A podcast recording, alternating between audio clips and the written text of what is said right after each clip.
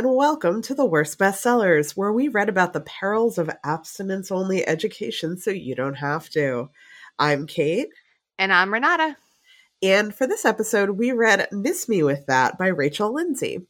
Joining us to discuss this memoir from the first Black Bachelorette is Rebecca Kim Wells, Bachelor franchise aficionado and author of books full of magic and fury and often dragons.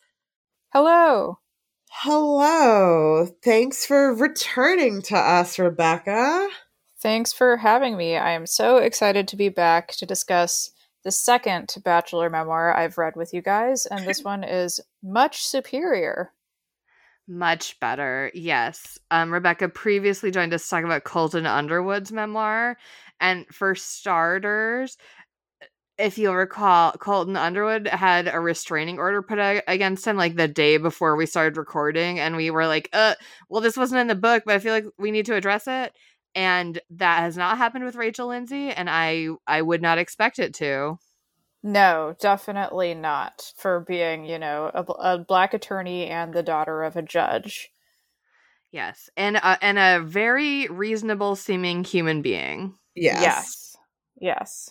Um, I saw Renata yesterday, and I was telling her that I, I mean, I know nothing about the Bachelor. I say this every time we do a Bachelor adjacent book, aside from uh, what I what I've learned from reading Bachelor adjacent books on this uh, podcast. So I was not familiar with Rachel Lindsay aside from this like knowledge that I kind of had in the back of my head, and then was reiterated um, by Rebecca in the email when she uh, suggested this book basically, you know, she's the first black bachelorette, no other knowledge about her. Uh started reading this from like the outlook of, well, well, it's another bachelor memoir. And uh when I had breakfast with Renata yesterday, I was like, uh yeah, like actually it turns out this book is fine. you know, like it it's not it's it's not what I was expecting based on our previous bachelor memoir reading. Uh I was impressed with it and I'm not, you know, clearly reading Matthew McConaughey's book did something to me and Renata's brains, and we were ready to join his cult. I don't necessarily think I'm ready to join Rachel Lindsay's cult, but if she did have a cult, like, I'd be supportive of her. I, I do think the problem is that her cult would probably be like Southern Baptist adjacent versus Matthew McConaughey's, which I think, even though he is also Christian, I do feel like his cult would be like non denominational, just keep living. Yeah. Yeah. Yeah. Also, so uh yeah, I agree with Kate. I don't know uh, very much about The Bachelor. I don't watch it, but I do consume a lot of like pop pop culture podcasts. And so just from those, I had a a pre-existing slightly positive view on Rachel Lindsay just because whenever her name tended to come up, it would be like you know, Rachel Lindsay issues a statement about racism on The Bachelor, and they would read it and be like, yeah, I didn't watch that, but that sounds reasonable. Like, she sounds correct. And I read the book and I was like, yeah, she's she sounds correct for like 200 pages. yeah, I, you know, aside from her uh, making history as the first black bachelorette, uh, you know, she's just a generally impressive and intelligent person. I've thought that, you know, ever since seeing her on as a contestant on The Bachelor and then while she was the Bachelorette, being the lead of a franchise like this is really difficult to do and if you want to maintain like some sort of control over your image and I thought she pulled it off quite well actually. Yeah, and before we get too deep in, I want to just make it clear that from all of us, I I know this from other people, and Rachel Lindsay like directly mentions it in her book that it is like you know a microaggression to be like, oh, you're you're so articulate or you're so much more well spoken than I thought you'd be like for a black person, and I just want to be so clear that I'm like oh i you're so smart for a bachelor contestant is like what i'm thinking like yeah. i am racist yes. against people on the bachelor 1000% like yes 1000% no, it was not surprised that this book was so good because she was black. It was 1000% because we've read other Bachelor adjacent memoirs and they have not been well written. Uh, so this was a pleasant surprise. Yeah, although it does make me feel just a tiny bit bad because there's not nearly as much to make fun of here. that is true. Yeah. Very true. Yeah, I don't know how funny of an episode is going to end up being, but we'll do our best. Uh, I, I, you know, here's what we can talk about is. I, okay, actually, are there any content warnings? Content warning for the existence of racism. Yeah, I think that's I think that's mostly it. Yeah, some like messy relationships, but not really abusive. Uh, yeah, just you know, content warning for reality television and the existence of racists. Yeah. Yes. yes. So before we okay, the first maybe third of this book goes into Rachel's like childhood growing up in Texas and it was it was somewhat interesting to me but again it's like I don't really know that much about this person like I think if you were like oh I'm such a fan of Rachel I want to know what her childhood is like you'd be like maybe cool but um I think we can maybe move past this part of the book pretty quickly and get into like the juicy bachelor stuff and then like the juicy racism stuff. Oh, for lack of, yeah.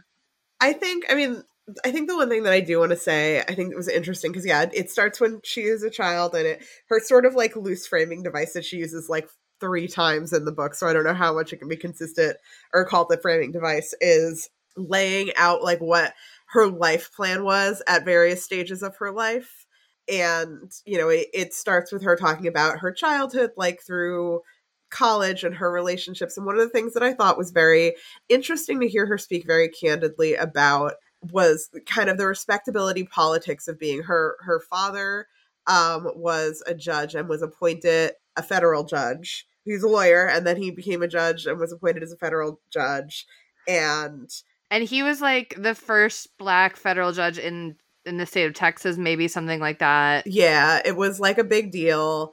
He was the first, I think he was the first black person to be hired for like the like state's oh, attorney's yeah. office and then became the first black person to be state attorney and then was promoted like he was breaking barriers left and right and she you know because of of that they she and her sisters her two sisters went to uh, you know, a very hoity-toity private school and were involved in a lot of like hoity-toity social circles. And her school was mostly white, and she talked a lot about like the struggling with her blackness in different like trying to figure out how she was quote unquote supposed to be black in different situations mm-hmm. and she talked really candidly about like how she always tried to act like more white around her white friends, but then she stopped doing that and started just being herself, but being herself was like too black for her white friends, but too white for her black friends. And mm-hmm.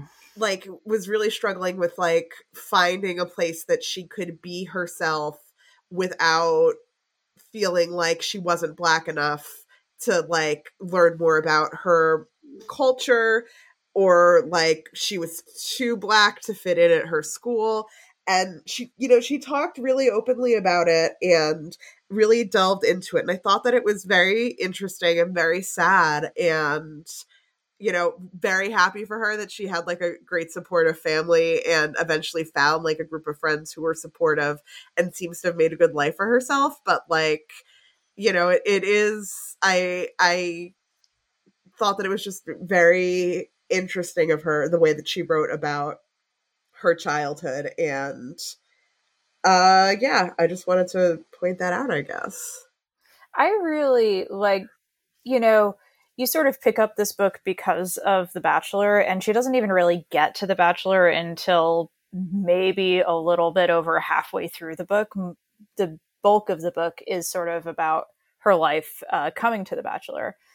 Mm-hmm. and you know, when I picked it up, I wasn't totally sure, you know, and I started reading, I wasn't totally sure how interesting it was going to be. You know, for all the reasons you mentioned, Kate, I actually found it fascinating because she is so candid about, you know, mm-hmm. how she grew up and how the circles that she moved between and within. And I actually think that she framed her story really well because she sort of has has talked about the bachelor yeah she drops some juicy pieces of gossip because that's what you do in these books but she sort mm-hmm. of talks of, uh, about it as something that she was only ready for after going through you know her whole life to that point and learning the lessons of self-confidence and self-actualization and being uh, comfortable with herself and confident in herself. Yes. I i want to quote a quote that's actually from the end of the book but i think it applies t- to all of the book so spoiler later in her life a post post bachelor she has a podcast so that's why she refers to podcast but i'm uh, this is the quote i'm aware that the majority of listeners to my podcast parentheses or readers of my book are not other black people and so i take the podcast as opportunities to speak about racial justice. Since i just might be the only black person these listeners follow i take these platforms as a responsibility to speak out I understand the frustration that many Black people have with the pressure of educating non Black people about racial issues. We all do what we can, and the way I see it, this is something I can do. I don't have to play this role, I get to. If my audience is looking for me to be a voice when it comes to these matters, then I want to provide it. So I do feel like, you know, and of course, not to make huge generalizations about the people who watch The Bachelor because it's a super popular show. And I know a lot of like you know, smart and feminist and anti racist people watch it. But perhaps there are several many people who might pick up this book and they maybe wouldn't pick up, you know, white fragility or stamped or whatever, but they might pick up this. And so this book definitely might introduce some readers to like respectability politics and code switching and those kinds of concepts that they maybe wouldn't have picked up a book that was sort of more explicitly explicitly about race racial Rachel's racial justice book. Tough yes. to say. That was I was actually I was about to say basically the same thing, but probably less smart sounding. That she really does use this book as like because the the Bachelor stuff is a not a large chunk of the book.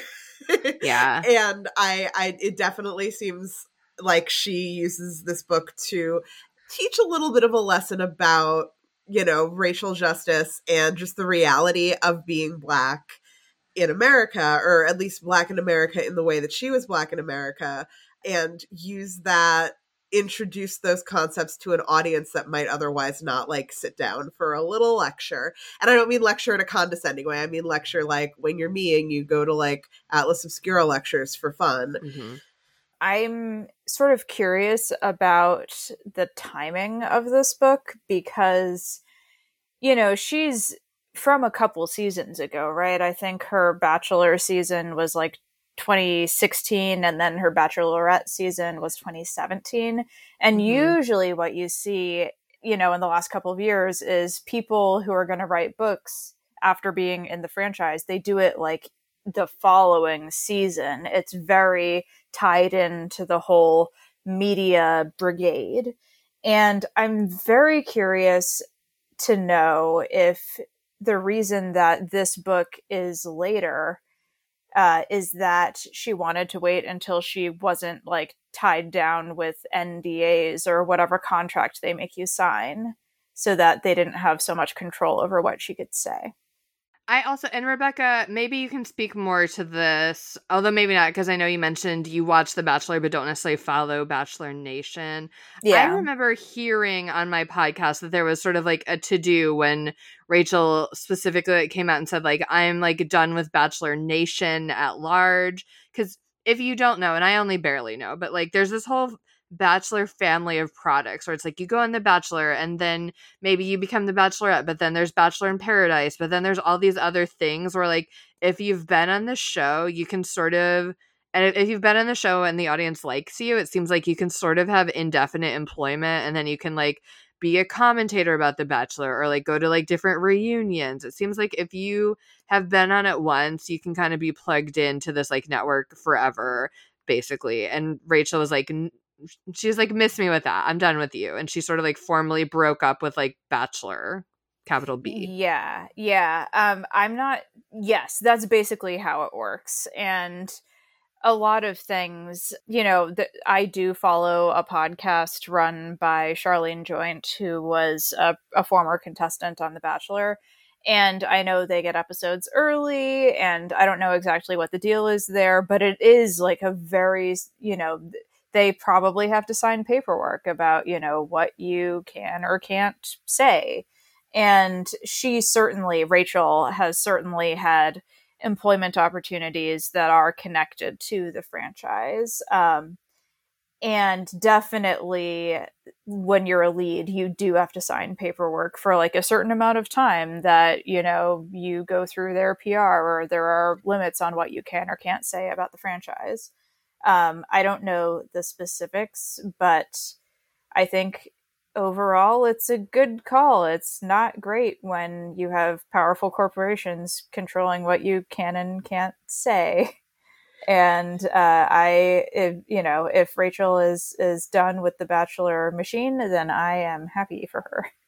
yeah, she she says too at the end that like part of the reason she thinks that she was very appealing to them as a participant, and again, like I don't actually watch the show, so I don't know how true this is, is that she being she was unfamiliar with The Bachelor before she went on the show. She like auditioned kind of as a whim because some of her coworkers her, her coworkers made her go yeah. Yeah so she went with her coworkers and you know ended up seeing it through to the end and because she was very kind of like nonchalant about it like she was waiting on a really long line and she was there on her lunch break so she like went up to a producer and was like can i just hear this paperwork in? Like i have to get back to work like i'm on my lunch break and the producer was charmed enough by her that they were like i'm gonna get you to the front of the line and similar things happened to her throughout the process because she wasn't as crazy and and her her view of it in the text seems to be that because she wasn't like crazy laser focused on like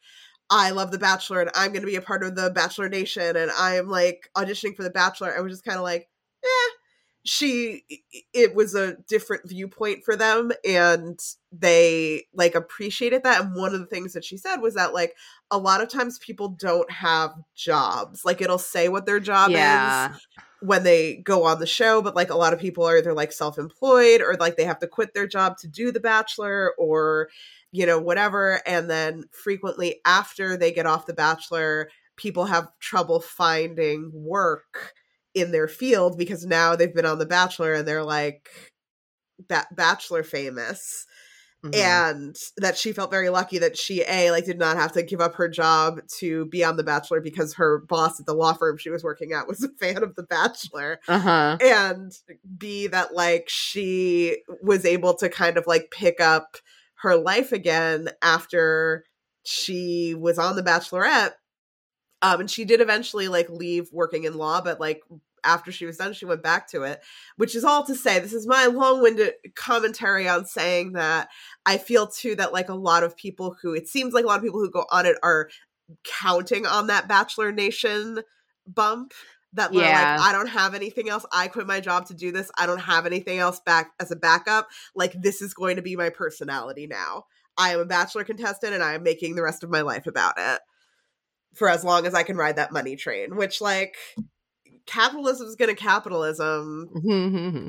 so yeah. I guess like go it's, and it's tough. I mean, there's a lot of complicated stuff all wrapped in that. yeah, definitely the the casting, at least the way that she describes it in the book, the people who are in charge of casting were definitely interested in her because she was a person who had a job and she was not you know, a person who was on the show because she wanted to be on the show. And she also says, you know, parts that they had her pegged as uh, the first Black Bachelorette from a very early on. It was very interesting to me because they really do try to control as much of the process as possible, the producers of the show.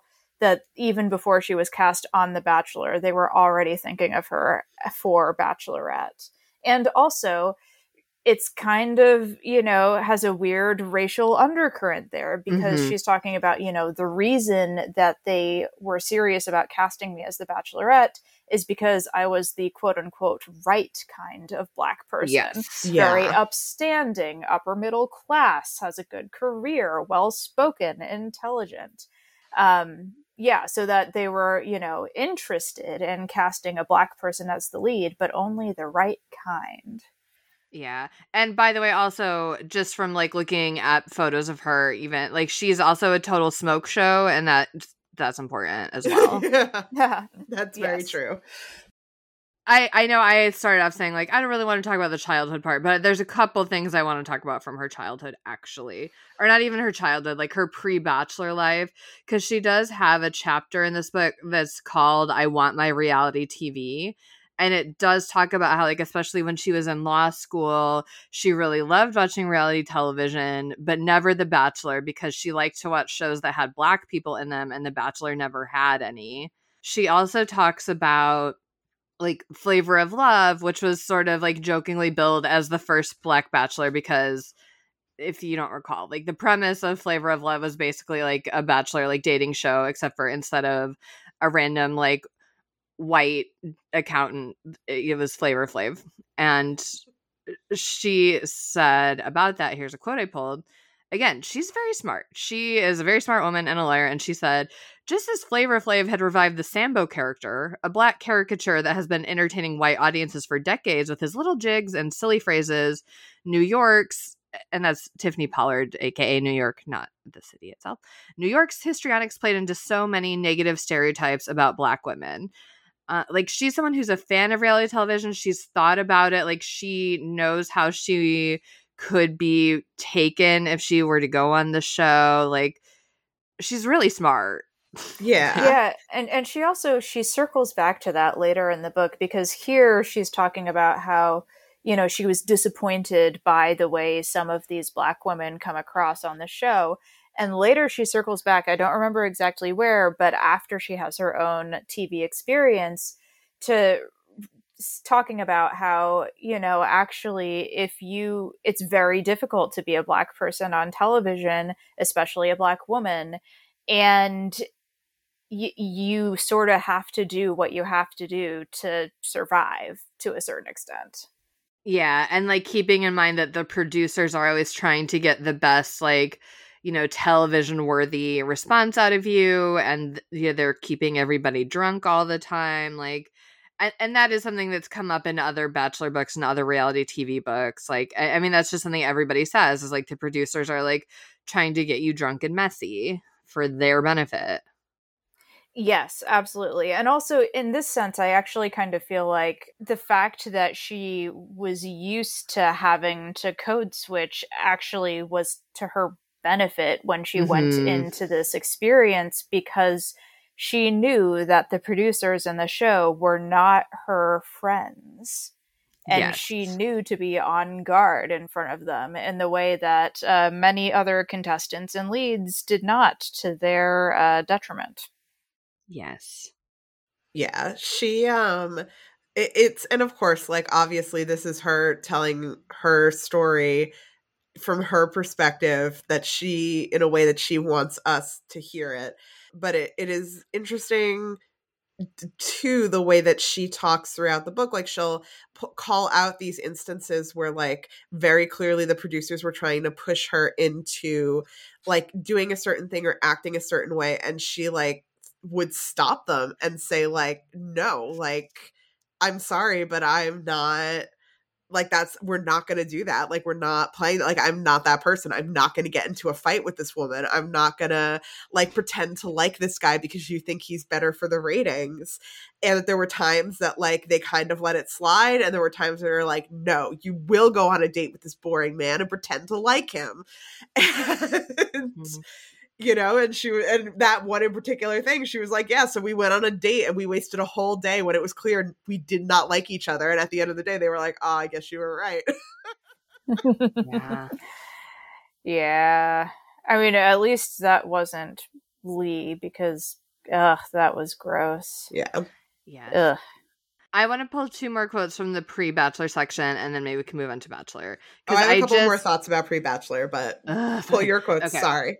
Well, I just wanted to talk about how throughout this, Rachel keeps making like very worst bestsellers appropriate um uh references. Like multiple times kate mentioned that she keeps putting her life plans and her ideal man and she talks about her love language in that and so at age 18 she says for love language he must be fluent in both physical touch and quality time because i'm bilingual in the five love languages um, and then she's also talking about like how important it is to her to have like men who are friends but not boyfriends and she says if you believe men are from mars and women are from venus then recruit a few translators.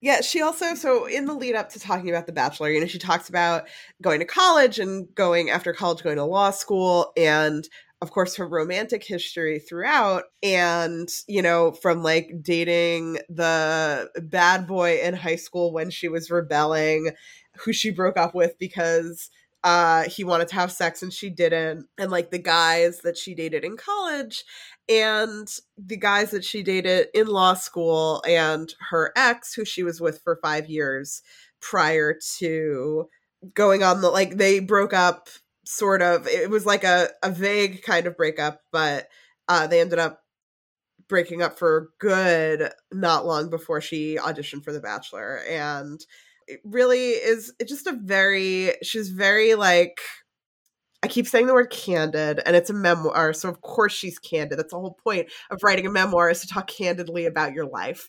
But she talks, you know, about these relationships she had with these men, the good and the bad, and how, you know, she found herself repeating these patterns of, you know, trying to to find this like perfect person who checked all of the boxes she wanted without really like thinking about without seeing their red flags of the way they were acting and you know really realizing like what she was going to be subjecting herself to to the rest of her the rest of her life if she were to marry these men.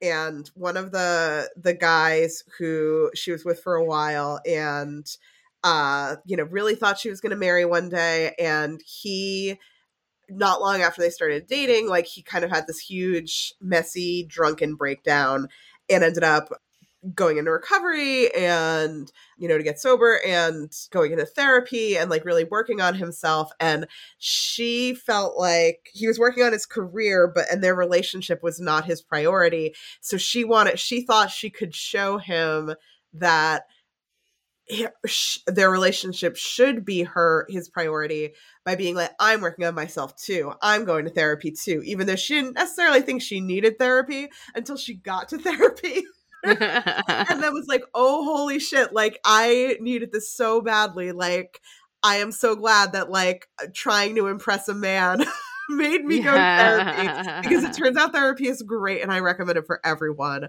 And yeah. something that I thought was interesting was that there is a therapist, a psychiatrist on set at The Bachelor and The Bachelorette who theoretically is only there for people to get medication dispensed, which A, I would love to have someone whose job it was to remind me to take my medication every day because I am very bad at it.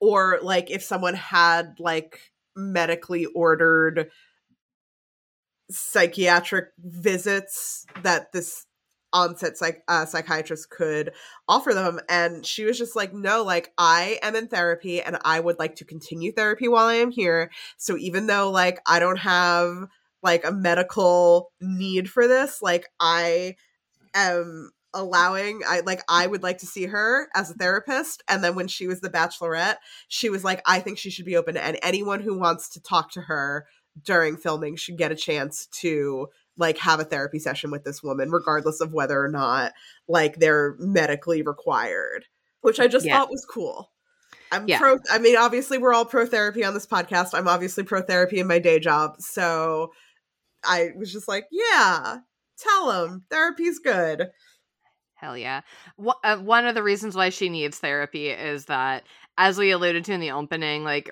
because she grew up pretty religious and it was this abstinence only uh, education, she did I get some kind of like fucked up attitudes about sexuality that she unpacks throughout the book, which is great. But one of the things that she mentions that's like a little funny and a little sad is that her mom like silently put up a huge poster in her room that just in the at the top of it in big letters said abstinence and then she refers to having fine print on it as well but she says like i didn't even like read past it i just saw abstinence and i knew what my mom meant. And to me because she doesn't say what else is on it i envisioned this as like the ted lasso believe poster but it just says abstinence and it's a bummer instead of being funny and uplifting like ted lasso. Yeah I... it is. It is very funny. And she even what makes it worse though is that she says that's the only quote unquote sex talk that she got from her parents. That was it. Yeah. Yeah. Uh.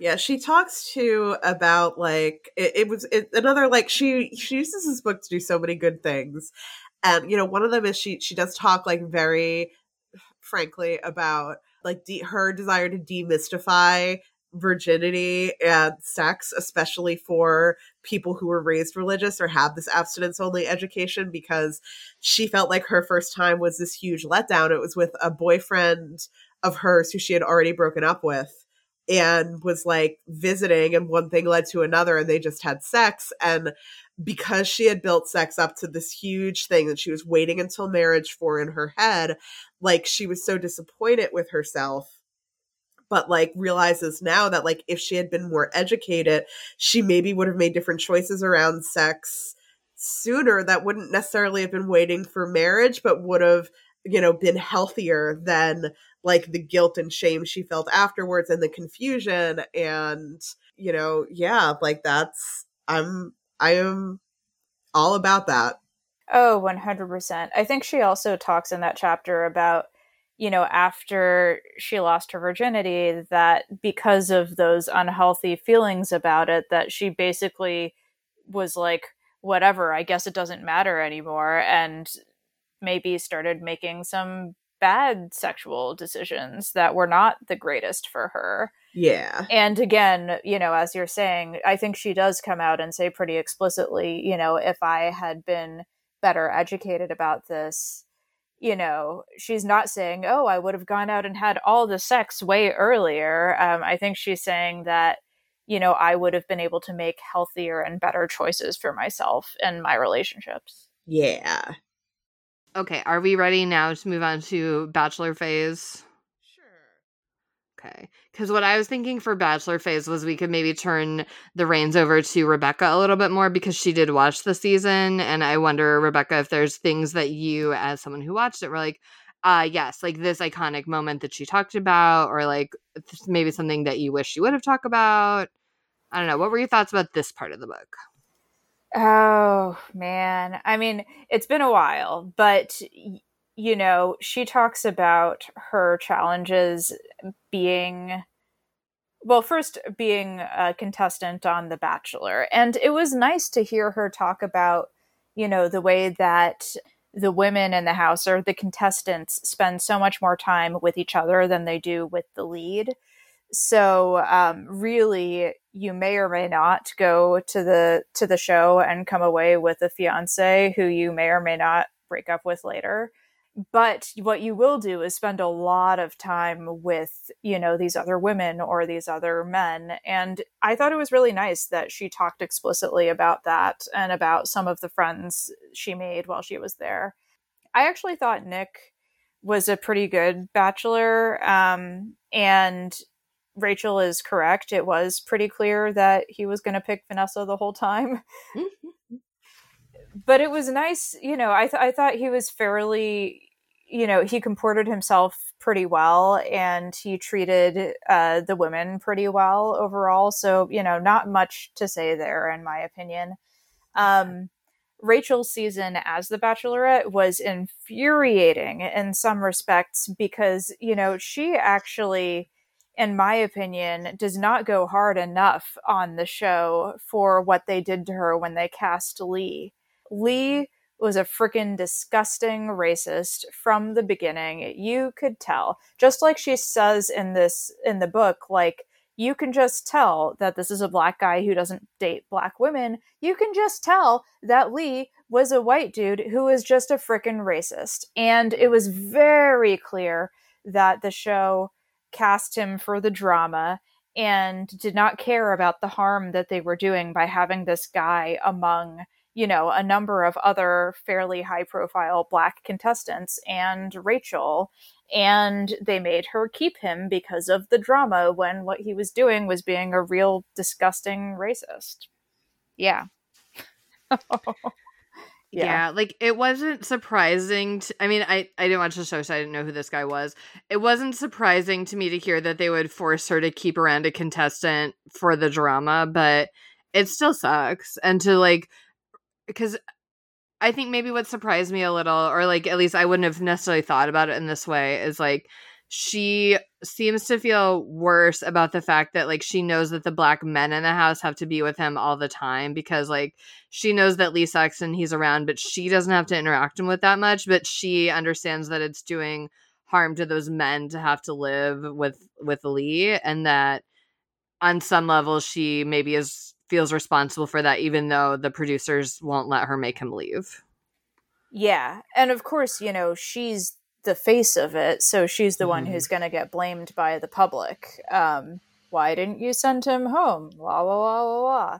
Yeah, it's just upsetting, and you know we shouldn't be surprised, I guess, because the show is not particularly responsible with its treatment of people generally. So why would you know they make any better choices when it comes to protecting uh, you know people of color and black people? but still it's really upsetting considering that they were like, "Oh, groundbreaking. We're so excited. First black bachelorette." And then this is what they do for the the dramas. Yeah. Yeah, it's just and I mean like I, I guess part of me is interested to see if the same thing would happen now, like five years later, after I mean, I don't I don't know why I think that the world's that the most the latest round of wake up calls about the fact that racism is entrenched in every level of this country and needs to be addressed would change the hearts and minds of the bachelor producers any more than the last you know five rounds that existed before this season aired in 2017 or 2018 or whenever it was but you know i am i am curious if they would make those same choices now that it seems to be slightly more socially unacceptable to be racist. Oh god. I think america's great. maybe they're getting a little better. I don't know. I mean they're either way they're not great but we have had since then we've had another a second black bachelorette We've had a first black bachelor. Of course, the woman he ended up with, uh, you know, has her own like racist drama around her because she went to like these plantation parties and liked Confederate flag posts and that sort of thing. So that's oh. a whole oh. nother story. But I think there have been more black contestants who have gotten pretty pretty good airtime pretty positive airtime, especially on Bachelor in Paradise. Uh, I think it was last year or maybe the year before. Um, a couple made history as the first uh, black couple to get engaged there. Oh, um, which them. has never happened on the show. Uh, all Oof. of the other black leads have been engaged uh, to n- non-black people which is not you know it's it's no i'm not saying that they should have gotten engaged to black people. That's not not it at all but just like that it had never happened before. Anyway so we'll see. Some progress minuscule as it is. Yeah. How about rebecca here's another quote i pulled. And for fans who are wondering yes they made me keep that contestant whose annoying catchphrase i refuse to repeat. Could you repeat the catchphrase uh, so I had to Google this myself because I didn't totally remember. But this was Lucas Yancey, and his catchphrase was "waboom." wow! Uh, could you yeah. use "waboom" in a sentence or a phrase? Like how how like would he just be like? Uh, I cannot. would it be sort of like remember. punctuation, like? Oh, uh, I'm eating eggs for breakfast. Waboom! Like, is that kind of it? Honestly, I don't remember. Oh I the, your guess is as good as mine. I just clicked the link that you sent me, and the subhead is Bachelorette castoff Lucas Yancey admits to saying waboom during sex. Okay. Oh wow. Well- okay, that's already more information than I needed on this man. Yeah, I mean, this guy also was clearly in it for the the clout, the influencer stuff. Yeah. And that Yeah. was like another interesting thing. Um, because again, from her perspective, blah blah blah. Of course she wants to make herself look good. But like during her time on The Bachelorette, like she was talking about how like she you know was like really open to finding a relationship with one of these men and obviously she did get engaged to and then marry the guy who she ended up with on the show. But how like i guess the fan favorite from that season who was like her runner up she like asked him like are are you actually like do you actually want to marry me? And he was kind of wishy-washy about it and then was like asking her questions about like well if i'm the next bachelor like how much money do you think they'll pay me? And like all of these ha- had been like asking questions about like their public appearances that they would make if they got together at the end of the series and all of this stuff that made her like left her with like a really bad taste in her mouth that like oh like he wants fame and that's not what i want. Like i want a partner and then i have a life i want to go back to. Yeah. and that that was like very off-putting to her and that it was very annoying to her when the show was airing to see that like due to the edit it makes it seem like that was not the way their relationship was at all Yeah, I remember this, and I remember having a pretty positive impression of Peter um, due to the edit. But reading the book now, I'm like, yeah, that tracks. That makes sense to me. I feel like she's not like skewering him, in my opinion. I think the point that she's making is that this is someone who just is not ready for marriage. He's not really looking for marriage and commitment the way that I am. He's sort of here he's kind of along for the ride. He's sort of like, "Oh, well, we'll see what happens." And then he's sort of interested in being the bachelor in the same way, like, "Uh, maybe that sounds good." And not again Mm. like proving that he's not really committed to Rachel and their journey because or at least not as not more than he's committed to like eh, like we'll see what the next horizon brings here for the wrong reasons one might say or just like not explicitly here for the right ones yeah Guys, I ha- I have to check back in on Waboom because this article is irresponsible headline journalism because the headline that I read said that he admits to saying Waboom during sex. But then I scrolled down in the interview and it's actually even worse. oh god doesn't he say that like if somebody paid him that he would Yes, say waboom during That's what sex it says. So like the headline says admits to saying Waboom and he says if someone paid him to say Waboom while being intimate with him, that would be fine. I don't think any girl would want to hear that, correct? And or be turned on by that. It's possible. It's a crazy world. I'm not saying I'd never do it, just that I've never done it. Apparently you know i was looking up how to use waboom in a sentence and is the quote it's a lifestyle. It's an essence. It's a noun. It's a verb. It's an adverb. You can waboom you can be waboomed and you can waboom you can call somebody a waboom so that doesn't clear it up at all. No. Yeah. Bas- there's a still photo of him and he appears to be juggling and rachel is looking at him with the most like unimpressed face which seems appropriate. Although juggling is more impressive to me than saying waboom. That is true. Sorry now i have to open this article so that i can see oh this, this was on night one this picture because Wow. there's Uh. another picture on a different article that has him stepping out of the limo. And i believe that his shirt i was is about like to a picture of himself that says waboom on does it. Does his shirt say waboom on it? Wow. Okay that's he's a choice. committed to the brand. I'm surprised he hasn't come out with a book called waboom called wa wabook Um, all right, that's probably enough about the Waboom guy because there's literally only one sentence on him, and she doesn't list him by name, and she won't repeat Waboom in the book.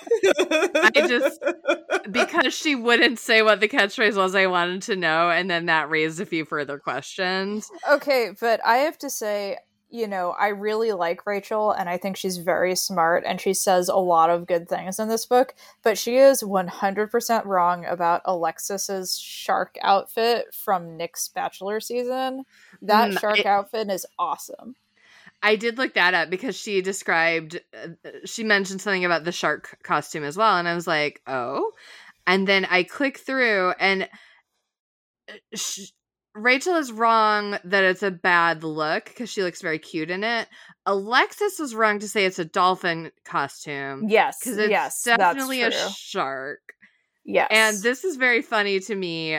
First of all, I guess when you go on The Bachelor, you fill out a profile, and one of the questions is favorite animal, which is funny to me to ask of adults. But then I guess six of them said dolphin, which is a high percentage of dolphin answers. Well, you have to think that they're those women are in our demographic of wanting to be a, you know, Lisa Frank I was Green just gonna say. I was just gonna say they Oh, all have yeah, psychic yeah. connections to dolphins.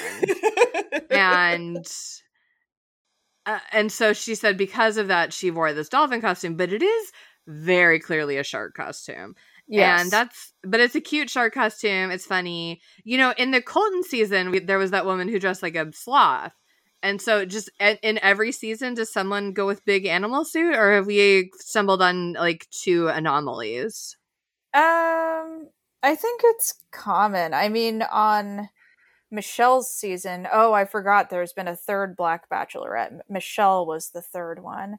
Michelle's season, some guy came out of the limo and he was wearing an enormous apple suit. Like okay an apple, like a fruit that you eat. okay. what yeah. was the gimmick there Uh, well, she was a teacher. She's an elementary school teacher. oh sure Yeah. So, like, apple for the teacher. There. Okay, okay. I mean, it's memorable. You know, I I would be into that if I were the Bachelorette. Um, I anyone who's like, "Oh, what a silly thing to do," I'm like, "Oh, you're not a fun time." Like, no, thank you. My Yeah. so I haven't seen a picture of the apple costume, but I think I've talked before on here about how when I was working at the bookstore, I frequently dressed up as the animals or the ca- characters for character story times. And the most comfortable costume was Clifford because it was basically just this giant plush fat suit sweatsuit like covered in red fur and it was so you were just like basically walking around with like a huge pillow around your stomach and arms. So like anytime you sat down it was like i was like this is actually deeply comfortable. Like i love it. This is great. Uh and if the apple was plush like that like man like i'm thinking like i would love to be in a giant plush apple costume just like roll onto my back and be like essentially walking around with a giant pillow around me like I'd be into that. It was actually not particularly plush. I just looked it up. It was like one of the really flimsy ones where it's just very thin fabric on each side. no so you gotta get yourself that costume know, rental I quality. Clifford apple suit. I mean, you know, if I were the bachelorette, I would make it a requirement. Everyone has to come in like a plush costume. Mm. I, you know, because you know, after that, everyone's going to be wearing the same identical tux. So, you know, this is much more interesting. Yes. Yeah, you would have the first all furry bachelor season. I wouldn't be mad about it. I mean, that like would be fine. pajama party. Yes. Yeah, fun. Okay, if you okay, what would be your gimmick if you were trying to impress a suitor of you know, like if what would be like your first impression look that you would go with? Oh, I mean, okay, so this is assuming we don't know who it is, so it can't be based on like their personality or whatever. Um, oh yeah. All right, I got mine. If it's if you know, I would clearly wear a Halloween dress, probably the gray one that I have with the full circle skirt and the buttons down the front, because you could put a petticoat under that, and I would want to be extremely extra. and I'd probably spring for some like really cute shoes with like a Halloween theme from like an artisan. I would just like lean very big into my spooky aesthetic because I Mm. I think thinking about it pragmatically from the standpoint of like being on one of these shows, like everybody's got to have like a thing. And that's already kind of like my thing mentally with everyone. Mhm. So I For might as well just lean into it. And also, like, I own enough spooky clothes that I wouldn't have to worry about, like, I you would remember me week to week because it would be like, ah, yes, she's wearing yet another spooky dress. You know, that's Mm. another dress with like skeletons with bows in their skulls and flower eyes. That's the third one so far. What's wrong with this girl? They people watching would probably get sick of it, but as I'm sure you well, I guess you wouldn't know Renata or or Rebecca, you're married, you wouldn't know either. Um, you know, you go through the OkCupid uh queer ladies in this greater Boston area, a lot of them are into the spooky aesthetic, so I do think it would also give me a leg up. Yes. I probably would bring some sort of food that you could share easily and neatly Mm. because they don't really encourage you to eat. They just encourage you to drink alcohol on the first night. Oh, yeah, that's a good one. I maybe I would bring like now you have to be careful about this because on the current season that's currently airing, there's a dude who came with like a, a 12 foot long meatball sub and he says that his name is meatball and his whole thing is meatballs oh, and he actually at one point has like drenched himself in marinara sauce and it's very upsetting Oh my But, like, gosh. something easy to eat and that is not gonna mess with anything yeah yeah. That's a good one. Food food is a good way to to make friends. Ma- Maybe Yeah. I'd be like, "Are you a sweet or a savory kind of person?" And then like, Ooh. you could have both with me. Ha ha ha. Yeah. That's pretty good. yeah. What about you? Yeah, like I would want to I would want like a cat suit, I guess. And like in a not like a not like a sexy Catwoman suit, but more like, you know, uh, like the big plush sloth suit, but a cat. Oh, there. And- uh, one guy did this. I'm gonna look him up and find him for you. Yeah, I mean it's it's such a like, you know, low-hanging fruit, but it would be easy and that is like definitely my aesthetic is just like wanting to be a cat. And in a I would love to have it be, you know, like a gray cat suit and then I also bring Duarte in like a carrier, but he would hate it. So he would he would rather stay home. I'm sh- you know, I would rather stay home too actually. So I guess if I have, if I have to go to the bachelor, also Duarte has to come and I'll I'll go see the staff psychiatrist and get him designated a service animal. Okay. You know, an emotional support animal. I'm gonna find. I'm gonna put this link in the doc. Where shall I put it? I'll put it underneath the Waboom guy. There you go, Catman. Fuck yeah. Connor the Catman. Yeah. Why was he eliminated? Yeah, why? Well, because I mean, he was nice. I think he lasted a couple weeks, but he, um, you know, he just n- no real chemistry there. I mean, if you were to bring, not to bump from Connor the Catman, but if you were to bring Duarte, you could have like a very copper moment, like uh, exactly. Rachel had with her suitors, where you know Duarte turns around, flashes that butthole at your potential, and then you know, you know that Duarte's ready. oh, this is cute. And he brought cat ears for her too. That's a good move. I would also bring cat ears for sure. Um, I bring cat ears for everybody.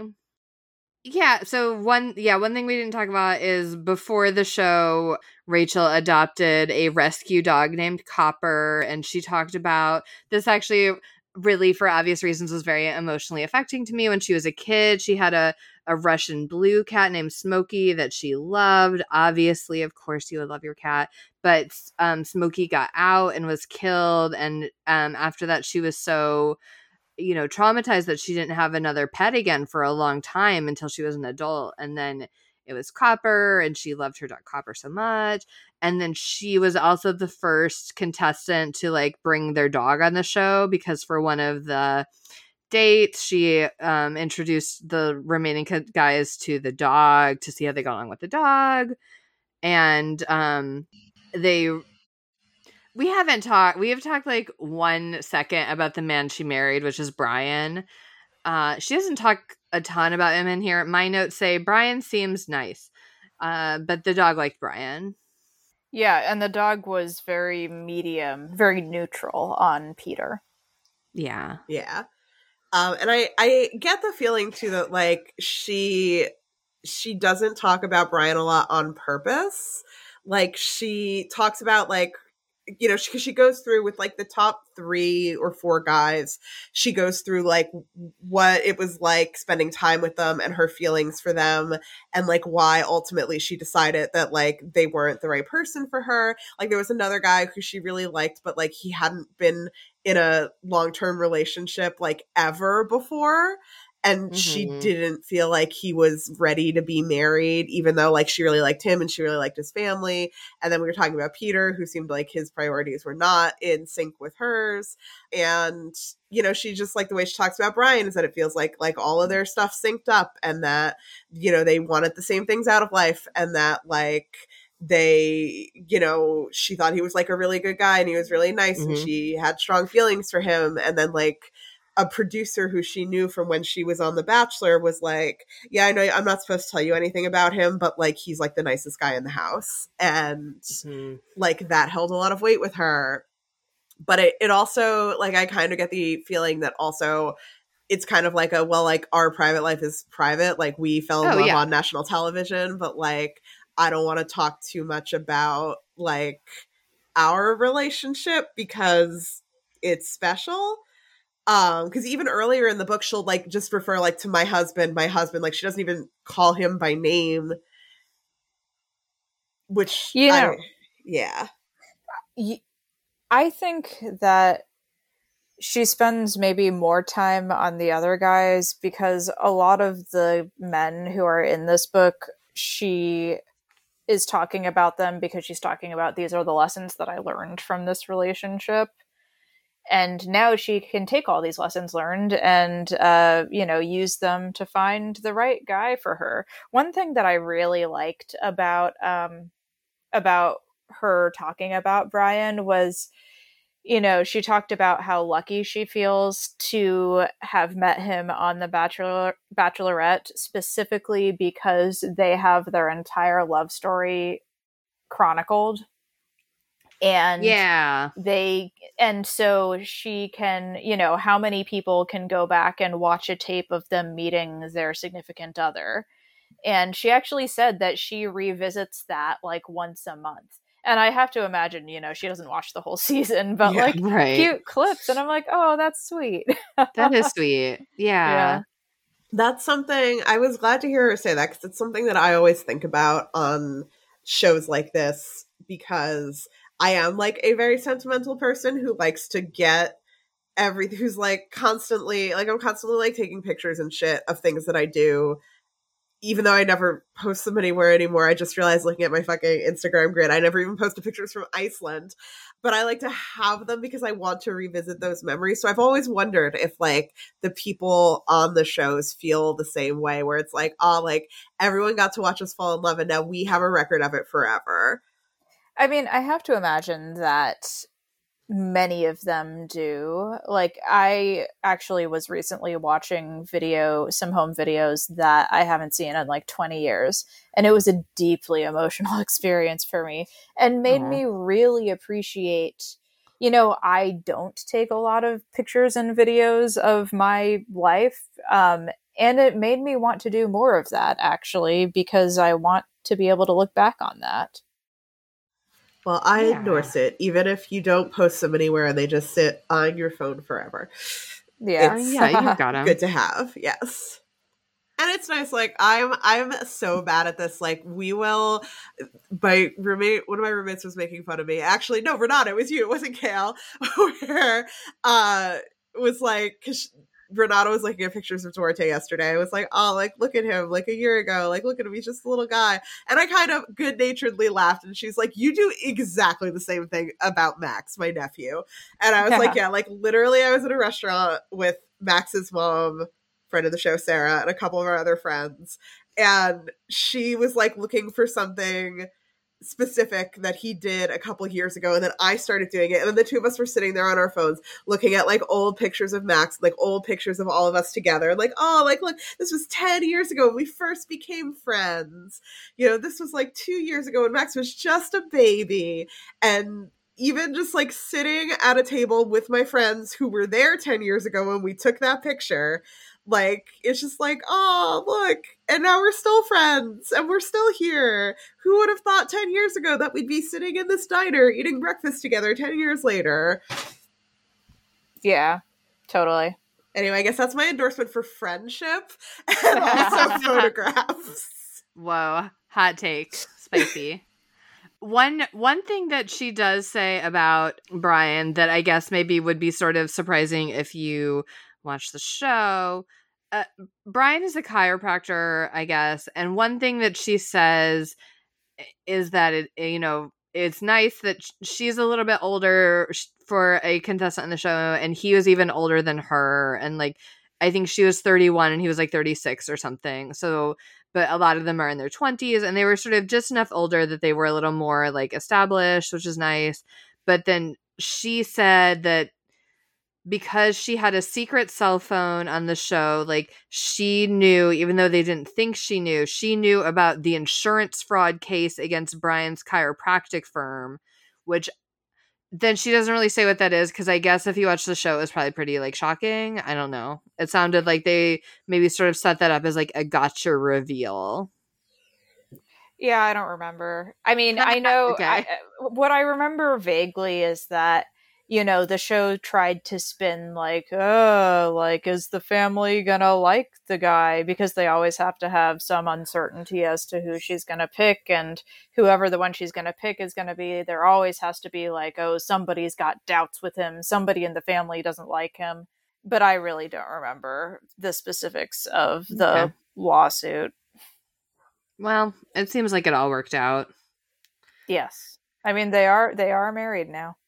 Mm-hmm and she like goes on to say like the the case was like dismissed but like dismissed in such a matter that I can't remember what the exact legal term is. I think it was like dismissed with prejudice or something like that, which is that you know not only is, are is this a silly case, but like it was a mistake even to have brought it, and you can't bring it again. This is nonsense something like that. Those yeah. are not legal terms. yes, but that was yeah, like that's the gist of it. And like because her father's also a lawyer, like he understands what those words mean too.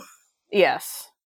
But yeah, it was it was interesting. It was, you know, it's always it is it is always interesting to think about how staged some of this is. Oh, totally. I mean, some couples have gotten like very publicly angry with the franchise with about the spin that they've put on on their stories. I know that happened with um, Michelle and Nate that they were very upset about how they decided to characterize Nate. And I think to a certain extent also Jojo and the football player whose name I don't remember. yeah yeah like because it's i'm glad that like she found love and she seems to be happy but also like she's very clear like they're they're behind the scenes telling you no i don't care if you don't like, like this person like he can't go home yet. Like, yeah. you have to keep him. You have to keep this person. You have to go on a date with this person today. Like you have to do this. These two people have to go on the same outing. And you know it, it like obviously the whole thing like is puppeted from behind the scenes like no tomorrow anyway but it is like to hear like these firsthand accounts of like yeah like and then i said i don't like this guy and i think he should go and they said no you can't keep him. You have to keep him for another three weeks. Like is just so it interesting. I don't know. Yeah i mean that's that's just how the show works and it is upsetting especially since they were doing that with lee the giant racist Yeah. yeah. yeah But it is sweet to hear her talk. Like, she doesn't talk a lot about Bryan, but even just talk about like the final ones and how like getting to travel to Europe with them and like how it really was like as romantic and just you know that being able to have these new experiences with these men like even if she knew she didn't want to marry them like it it gave her a, it gave her a chance to see them in a new light and like you know talking about Bryan being willing to do some kind of like base jumping thing with her even though he was scared and she was scared too like it does seem like there are some like real genuine moments of sweetness as well Oh, totally. Yeah. And that's what you hope for. I also thought it was funny that she was, she said, um, yeah, they do whatever the rappelling or base jumping or whatever it is. And then she did it again for some charity thing. And he was like, yeah, no, thank you. yeah she was like he already got the girl so he didn't want to Yeah. do it again yeah. we we kind of like went past her her stint on The Bachelor. Um, but one of the things that she talks about, which uh, is another like fascinating behind the scenes thing to me, is that she was on The Bachelor. They were they were filming her season of The Bachelor during the 2016 election, and the contestants on The Bachelor don't have access to television or internet or anything until the fantasy suite weekend and because there's nothing to do when it's not your turn like with the dude so despite like not being being completely cut off from like the election for like however many months she had access to a television the night of the election and saw the results came come in but couldn't talk to anyone about them or like she couldn't call anyone she couldn't do anything she was like stuck in this hotel room like having to live with these like horrifying results and not being able to do anything about it. And then they also wouldn't let her talk to him about it the next day when it was her like big fantasy suite date night with him. Um, they weren't allowed to talk about it while the cameras were rolling. And she was just like so upset that it's all she wanted to talk about, which I'm sure we all can relate to and remember, uh-huh you know, from when that happened. And you know, she said that once the once the camera stopped rolling and they went into the fantasy suite, like they did you know have a discussion about it but like man i can't even imagine i can't even imagine what that must Yeah. have felt like Yeah, yeah. And she she also talks about basically how, you know, that date was, you know, she sort of thinks about obviously everything worked out in the end because now she's married to this wonderful person, but she she did talk about how that date she thinks about how it might have been different if she hadn't been reeling from this experience. And she also i thought it was an interesting connection that she made or at least i made it in my head while i was reading she also talked about being in law school in um where was yes she like in Michigan or 2008 something? yeah oh, Yeah. Um, she was at marquette in um milwaukee wisconsin yes yes milwaukee wisconsin when obama was elected the first time and how she felt so much emotion around that but she was in this room i forget where she was but she you know that was mostly white people and she felt extremely isolated even in that moment when she was with a bunch of other people so i, I thought it was interesting that both of these enormously consequential elections she was basically alone yes yeah Oh, one thing I guess we haven't explicitly said, and if you didn't watch the show, you don't know. Um, Bryan, what's his last name? Absolo. Something like that. Uh, i should man- be I, I should be a better bachelor expert expert. I'm sorry. That's all right. abasolo Ab- abasolo uh he he's um latino and so she got some kind of like some flack for like not marrying a black man but like she did talk about how at least with him being a person of color like they could bond on some things um that the- you know that on, on the show as well as in life like they definitely had some commonalities versus being surrounded by white people for the obama election made her feel very alienated even though they were ha- like they were mostly sort of like white liberals and they were happy Obama was elected, but she knew they didn't really get it the way that she got it. So. Yeah. Man, I remember when Obama was elected the first time. That just felt like hope. Yeah. Uh, uh, put that on a poster. I was at college and there were like parades in the street about it. it. Everyone was so excited. Yeah. Oh boy. I was in the Peace Corps and it was it was funny cuz Dominicans were really excited just cuz you know they, they were like, "Oh, a, a, person of color winning. We love to see it." Basically, yeah. And they were like, "Yeah, totally." Okay, so then I think arguably the last bit of the book is the most interesting to me um as a person who doesn't watch the bachelor but the last part of the book is when she specifically goes even harder on talking about racial justice and especially talking about like George Floyd and the summer of 2020 and like all these protests and specifically about how some members of Bachelor Nation were not reacting in the way that she would hope in a way that to me I didn't really know who these people were and I was like, "Oh, interesting." I mean, it was big deal stuff actually. Like she talks about how she had this really intense uh, discussion on her podcast with Becca Kufrin, who was also, you know, a former contestant on The Bachelor and then became a bachelorette. Uh, because Becca's fiance Garrett had like liked some really gross, uh, you know, Blue Lives Matter and um, homophobic, just like really gross stuff on. Instagram and that sort of thing.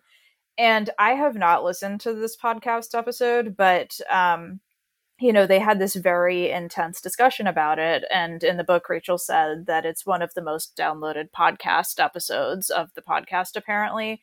And yeah. Becca actually broke up with Garrett um, very shortly thereafter. So it was a, a, a conversation that had consequence. yeah. yeah. Sorry, I was just looking up because I was like, I think, and I was correct. Becca was the bachelorette that my friend's brother was like the third runner up. I liked her. Um, her story is also very dramatic because um, when she was on The Bachelor, she actually was Ari's pick, and then he broke up with her um, because he wanted to go be with the other person instead and brought cameras to break up with her at one of their happy couple secret visits. Cool, cool, cool. Yeah, yeah, not fun. And then she goes through this thing, breaks up with her fiance, and actually, right now, she actually went on Bachelor in Paradise last year, and she's engaged and buying a house with the guy that she uh, she met there. So that's kind of nice. okay fingers crossed he's not racist. No, he's I I forget he's a person of color. I don't forget exactly. Oh, great. I mean, I forget exactly. Yeah. Thomas Jacobs. Let's go Google stalk him. Ha ha ha. he's very tall. That's like a thing that people know about him. Yeah, I I think she did a, a pretty tasteful job overall, like you know, giving some details that are good to know but then um, she says quote your curiosity does not trump my integrity which is very classy but mm, a little disappointing yeah. when you're reading the book. Of course. You know i was really impressed by this section of the book the post bachelorette section because um, well i guess it also shows in the entirety of the book but it's clear that she really takes her platform seriously as yeah. a um, a media personality and as a prominent black woman in the United States and she you know tries to do good with that she gets involved with you know issues of race and class and discrimination in this country and you know it's good uh, you know the the quote that you read at the beginning renata um, mm-hmm. speaks mm-hmm. to that and i think she's doing good things Yeah. Yes. There's a second part of the quote that, or, or I guess not second part, but like later on in that same quote that Renata read, like a paragraph later, one of the things that I thought was really a really meaningful distinction too that she says is that she you know using playing this role to like help educate people who follow her who might not you know be interested in racial issues or know anything about them and how she uses her voice to point them towards activists because she's not an activist. Like people who are activists like put d- dedicate their life to this and that she's not doing that but that she respects that and she wants the people who you know follow her if they're interested in these topics to follow those people instead and learn from them which I, I'm explaining it very poorly, um, but it was it was a very interesting quote, and I liked well, it. you know, yeah. I mean, you can't do everything. Yeah. Um, and I think that's something that a lot of people in this country would really do well to like take notice of because I think that you know when there's a lot of shit going down it you can feel really helpless and like oh my gosh like i have to pay attention to everything because everything is terrible and you know what she's saying is look i'm trying to make a difference in my way and there are other people making differences in their way and together we can all make differences together yeah basically. Yeah. And like one of the things she said, like I really again with the um expectations of this being a bachelor book, like it was way more um in depth about racial justice than I expected from a bachelor book. If you're somebody who has read a lot and like followed a lot of like black activists, it's not necessarily the most groundbreaking content in that sense, but again, if you're somebody who hasn't read all of those books, it's like a really good kind of primer and it puts this like personal touch on it, especially if this is a woman that like you did watch on TV and feel attached to. yeah Like for example, she's saying like I really recommend people read White Fragility, which is a book that I haven't read because because I was reading books written by black people and like a lot of, you know, activists who I follow are like White Fragility is sort of like training wheels and like I think white people should be reading other books that like are black by black people and I was like, well that makes sense to me and like whatever. But you know, you got to start somewhere. And so I think White Fragility probably is a good book for like people who haven't read those other books yet or whatever. And and I, I you know, that's right. I think that people who are more intensely involved with like Black Lives Matter issues like might read this and be like, well, yeah, like I know. And I think this book, eh, you know, it's not necessarily like for that. That's not the kind of book that it is. And I think that like this is great for the kind of book that it is. yeah Yeah. I totally agree. I was thinking about this, like, who is the intended audience here? And I fully believe that Rachel, if she wanted to, could write a book aimed at a, you know, a very black audience or a much more, you know, socially aware audience. But I think Yes. this book is aimed at uh, people who watch the Bachelor franchise who like her. Yeah. yeah And I Yeah. think that's like valuable. Yeah. And yeah, like like Kate was saying and like Rachel Lindsay was saying, like every there's there's a role for everybody to play in trying to make the world better. yeah Yeah. Yeah.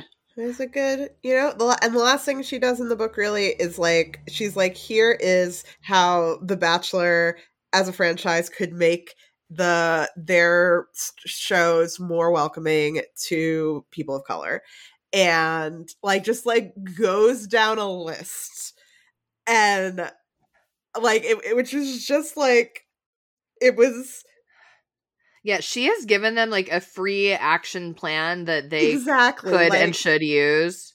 you know you Yes. you would pay much more to hire a DEI consultant who would probably tell you very similar things.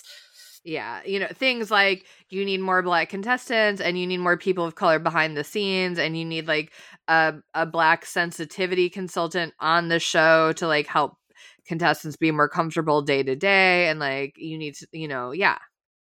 And that all sounds like great advice to me. So I hope they do it. I mean, you know, they're not going to do it. Yeah, well, All right. Um, should we move on to dramatic readings? Yeah. Anything else? All right. I'm going to read a little bit about the abstinence poster just because it's funny and sad. This chapter is called The Sexual Miseducation of Rachel Lindsay. And it opens with a bell hooks quote, which just like this book kind of slaps, guys. Yeah. um so the the bell hooks quote it opens with is uh women will only be truly sexually liberated when we arrive at a place where we can see ourselves as having sexual value and agency irrespective of whether or not we were the objects of male desire and then she opens this chapter with my sexual education took under a minute 14 year old Rachel was sitting in her bedroom chatting on the phone with a friend when mom entered the room. She carried a large white piece of paper, a piece of tape already affixed in each corner. She pressed the 11 by 4 sheet against my wall, slapped each corner, one, two, three, four, then walked out of the room. No words were spoken. In all caps and bold print at the top was one word abstinence. All through high school, that poster hung by the light switch where I saw it every time I left my room. When friends visited, they would point at it and laugh. What is this? And when I left for college, the poster made its way downstairs to Heather's room. I never bothered to read the smaller print. I already knew what it said. Believe. I was I was actually even though she said it was at the top, I was imagining it as more of like those leadership posters with like the black background, the picture in the middle, and then a big word in all caps on the bottom. Yeah. So like an eagle flying through the sky and then abstinence. All right. Uh, I'm going to read a little bit about Rachel's pets, cause, well, singular pet, because pets are so important. I'm so glad you are because we didn't talk enough about Copper the dog. Yeah, Copper seems like a really good boy. Um, okay, so in the Bachelor franchise, hometown dates are when the lead travels to the hometowns of the final contestants and vice versa to meet their friends and families and to imagine what their life together might be like after the show. Just like the rest of my family, Copper was around when we were filming the hometown visits. Although they had met before, when I brought Peter home, Copper behaved as if he didn't know him. He had nothing for Peter. Absolutely nothing. Meanwhile, Copper's first meeting with Bryan was very different. Bryan came into the den and sat down next to me. At one point, Copper came into the room and sat at Bryan's feet. Not my feet, Bryan's feet, even though he had never met him before. I later told Bryan that was validation for me. I had come to understand that Copper's desire to protect me included emotional support as well as physical safety. In fact, there's considerable scientific research on the healing effect of pets. And now I understand how copper boosted my mental health and even Smokey, RIP. At a time when I felt emotionally unmoored, his presence gave me what psychologists call ontological security the ability to manage and be engaged in everyday life. When a person has ontological security, they feel a sense of order and continuity in their life rooted in a positive view of themselves. Simply put, they manage their lives better because the meaning they give to their lives comes from within. Yeah. Thanks, Dorte. Man, Uh, that really does make me want a dog. Yeah, you should go on. oh, if only I lived in a place that would allow them. Okay. Oh, trash. But- Yeah, someday. Okay. Um, I am going to read about the benefits of therapy. Uh, this is a section that starts with a quote by Taraji P. Henson, who says, I was always apprehensive of the term strong black woman because it dehumanizes us and makes it seem like we don't hurt. And then Rachel says, you ever find yourself perpetuating a quote positive unquote stereotype about your community? While there are some neg- negative assumptions that have you side eyeing someone or shooting an email to HR, there are others that are a source of pride or at least make for a good joke. When you belong to a marginalized group that must fight against a registry of offensive and harmful generalizations, sometimes you cling to that rare stereotype that inherently endows you with some spectacular trait and gives you an edge over others.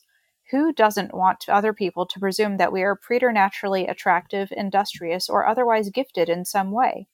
You sit with your folks and laugh about, because you know how we are and how we do. Black women can count on one hand the so called positive stereotypes circulating about us, and at the top of the list is that of the quote, strong black woman, unquote.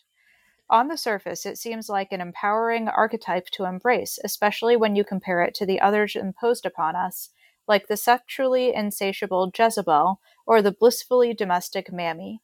As we move through a world where misogynoir lurks at every corner, of course we want to pre- project images of ourselves as resilient, independent, and most of all, unbothered.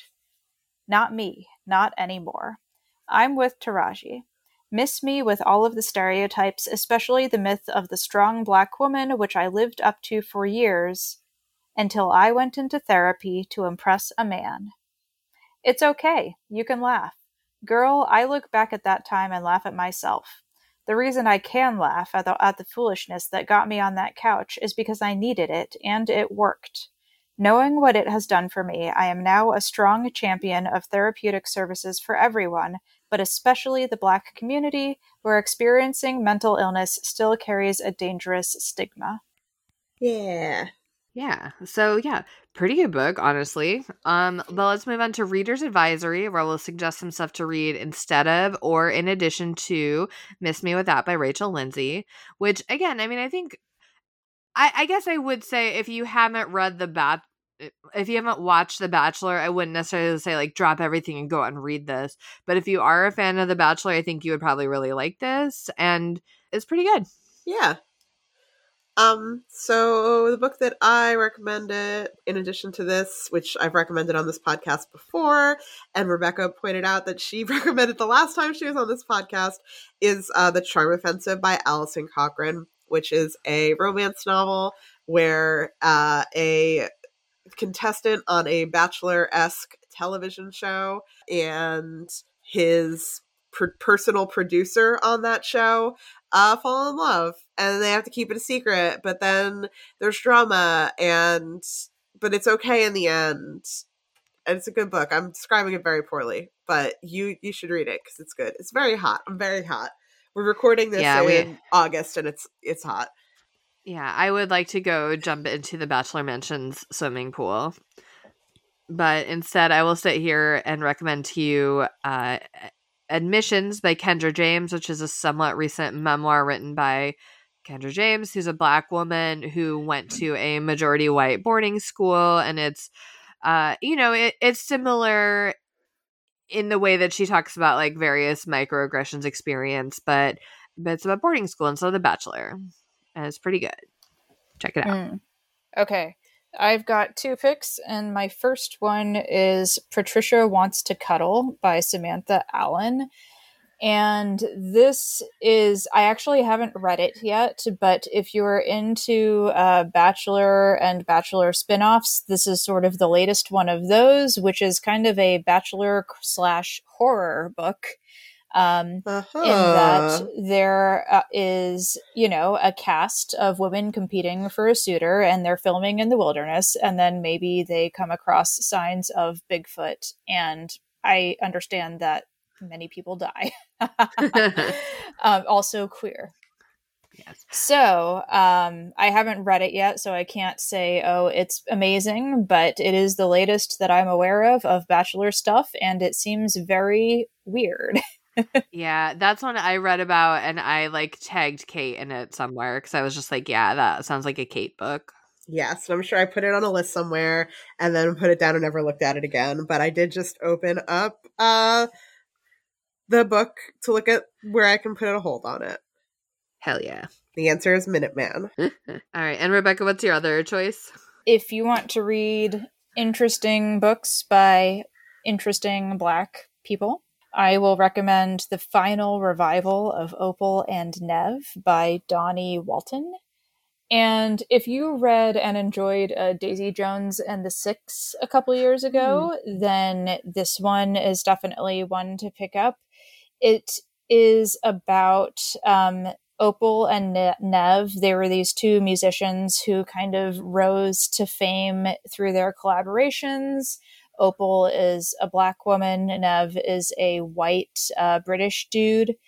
And then there's this catastrophic um, concert that but turns into a riot and oh. everything kind of shatters and then many years later uh, they are planning potentially a reunion tour and uh, there's somebody who's writing a book about the whole thing and stuff starts to come up and there are questions about fame and black people in the spotlight and what that looks like and what does it mean to you know be a like culpability and and taking responsibility and how to be a good person as a public person. Really good. I enjoyed it. Yeah that does sound good. Yeah something slightly different, perhaps you might like to read books by Rebecca Kim Wells, such as Briar Girls or Shatter the Sky. If you want YA fantasy romance that isn't very much like The Bachelor at all, but maybe you don't want The Bachelor. Yeah, I feel like the only the only through line there is that there is romance. and I think Rachel Lindsay should be allowed to have a dragon. Oh. Yeah. I, I think she should get one. Fair point. Okay. I'll allow it. If if Copper's okay with it. Yeah. All right. Well, we'll have these and um, some others up on our website, worstbestsellers.com. And we'll move on now to The Rock, Paper, Snikt, where Kate will say who Dwayne The Rock Johnson would be if he were in this book. And I'll say who Wolverine would be if he were in this book. And Rebecca can choose which most enhances it, or she can use paper, which is to leave it as is so we didn't actually end up talking very much about what Rachel did after The Bachelor, but uh, she went back to doing attorney stuff for a few years while also doing some like sports commentary stuff.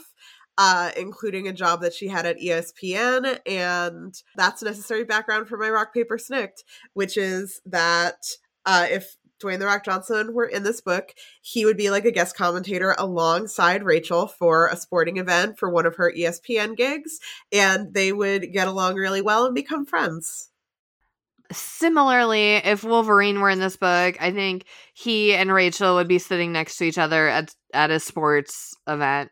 And honestly, I think they would just sort of sit and quietly enjoy the game, um, maybe drink a beer, uh, at the end of the evening, they would part ways. Uh, not really affected, but Wolverine would have had a pleasant night out, and and he wouldn't have said anything racist to Rachel. So, I feel like I have to go with The Rock on this one um, because Wolverine's involvement in this just sort of leaves it exactly the same, whereas mm-hmm. The Rock's involvement in this uh, brightens everyone's experience just a little bit. Yeah. yeah.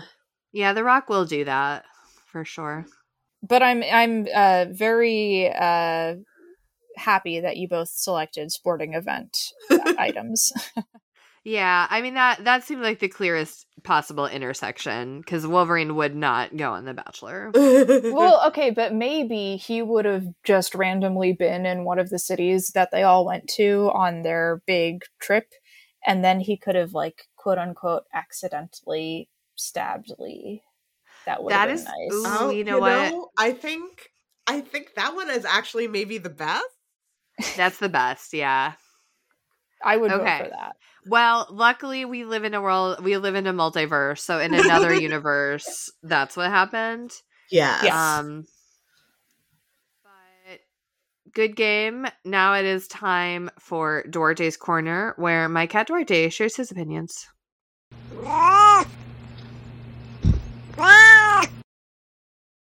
You're right, Dorothy. It was really sad when her childhood cat died, and I know she didn't talk about it very much, but it was it was really upsetting, and I'm sorry that you had to read that. Uh, and of course, it is sort of rude of her to have a dog and not a cat. But you know, some people, you know, people who like sports, especially, I think, like need a dog to help them with their sports. Yeah, I think you're right. And, you know, like she still, like, obviously she loved that cat. So who knows? Maybe one day in the future, there'll be another cat. Yeah. Yeah. The main thing is she understands how important and useful pets of all kinds are, and that's that's good. And you should just take that to heart, Duarte. I agree. All right. Well, Duarte, thank you. Do any humans have any closing thoughts? This is a good book. Yes, I agree. It exceeded my medium expectations. uh, yeah. Well, if you have thoughts about the Bachelor franchise um, or sports, I don't know, uh, you can come talk to us as a podcast online. We're on Facebook and Instagram at Worst Bestsellers, spelled normally. And we're on Twitter at Worst Bestseller with no S because the producers made us get rid of the S, even though we wanted to keep it for the final four. Ugh. Uh, we also have a Goodreads group that's best accessed by going to worstbestsellers.com. You can find us on Stitcher, Apple Podcasts, Amazon, Spotify, all of the places that you get podcasts from. And if you do find us, please take a moment to rate and review. Uh, when you rate and review, it moves us up on the charts and makes it easier for new people to find us. Uh, if you don't rate and review, then we definitely won't be giving you a rose for coming back next time. So you'll have to live with that. Oh no. We we also have a Patreon available at patreon.com slash worst bestsellers. Patreon is a service where you pledge a small monthly recurring donation that goes to us to do things like pay for our web hosting and upgrade our equipment. And in return, there are perks for you, like a newsletter and postcards and stickers in the mail. Uh, we also have merch available, which is best accessed by going to worstbestsellers.com and clicking on merch, where you will find all sorts of uh, things from our podcast to wear on your body. And finally, we do have a Discord group for fans of the show to talk about basically whatever they want. Uh, that link is also available on worstbestsellers.com. And uh, feel free to join us to chat about this episode or, you know, post pictures of your pets or whatever. Hell yeah. Uh, speaking of pictures of your pets, if you want to follow me personally, I'm on Twitter and Instagram at Renata Snacks. Uh, if you want to find, follow me personally on social media, I'm here and there, but I'm at 14 across. I don't want to talk about sports though. and uh, Rebecca, where can people find you and your work aside from their local indie bookstore? Yes, I am not often on social media these days, but I do have profiles which you can follow on uh, Twitter or Instagram at Rebecca Writing. And my website is RebeccaWellsWrites.com. Hooray! So, my most recent book is Briar Girls. It's a queer fairy tale mashup very dark and there are dragons and morally ambiguous situations. Also, three trade reviews called it sex positive. so that's nice. Um, it's out now and it's going to come out in paperback in November. Uh, so that's coming up. And then next year, next fall, 2023, uh, there's going to be a YA Halloween horror anthology called Night of the Living Queers, and it is all queer by POC contributors, and I have a short story in that. Hooray. Oh my gosh, that book came from Kate's vision board. It did come from my vision board. We did actually we actually talked this. about that. Incredible. Yes. Yeah, um, I'm very excited about it. I've never written horror before. Ooh, spooky. Well, great. That all sounds good. I've I've read your previous three books. I haven't read the upcoming one, and I might not if it's too scary. I don't know. But I'll uh, read it yeah, and let you know. thank you. Uh, you can and should find those at your local bookstore. And uh, we in two weeks will be back with another reality television book that I have a sinking suspicion will be less good than this one. But it is How to Be a Boss Bitch by Christine Quinn. I'm looking forward to it. Uh, thanks. Bye. Bye. Bye.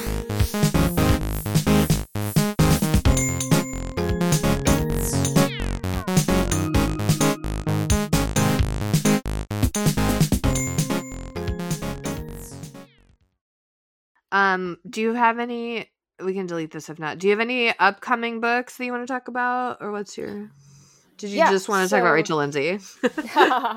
well, Rachel Lindsay is great. Um,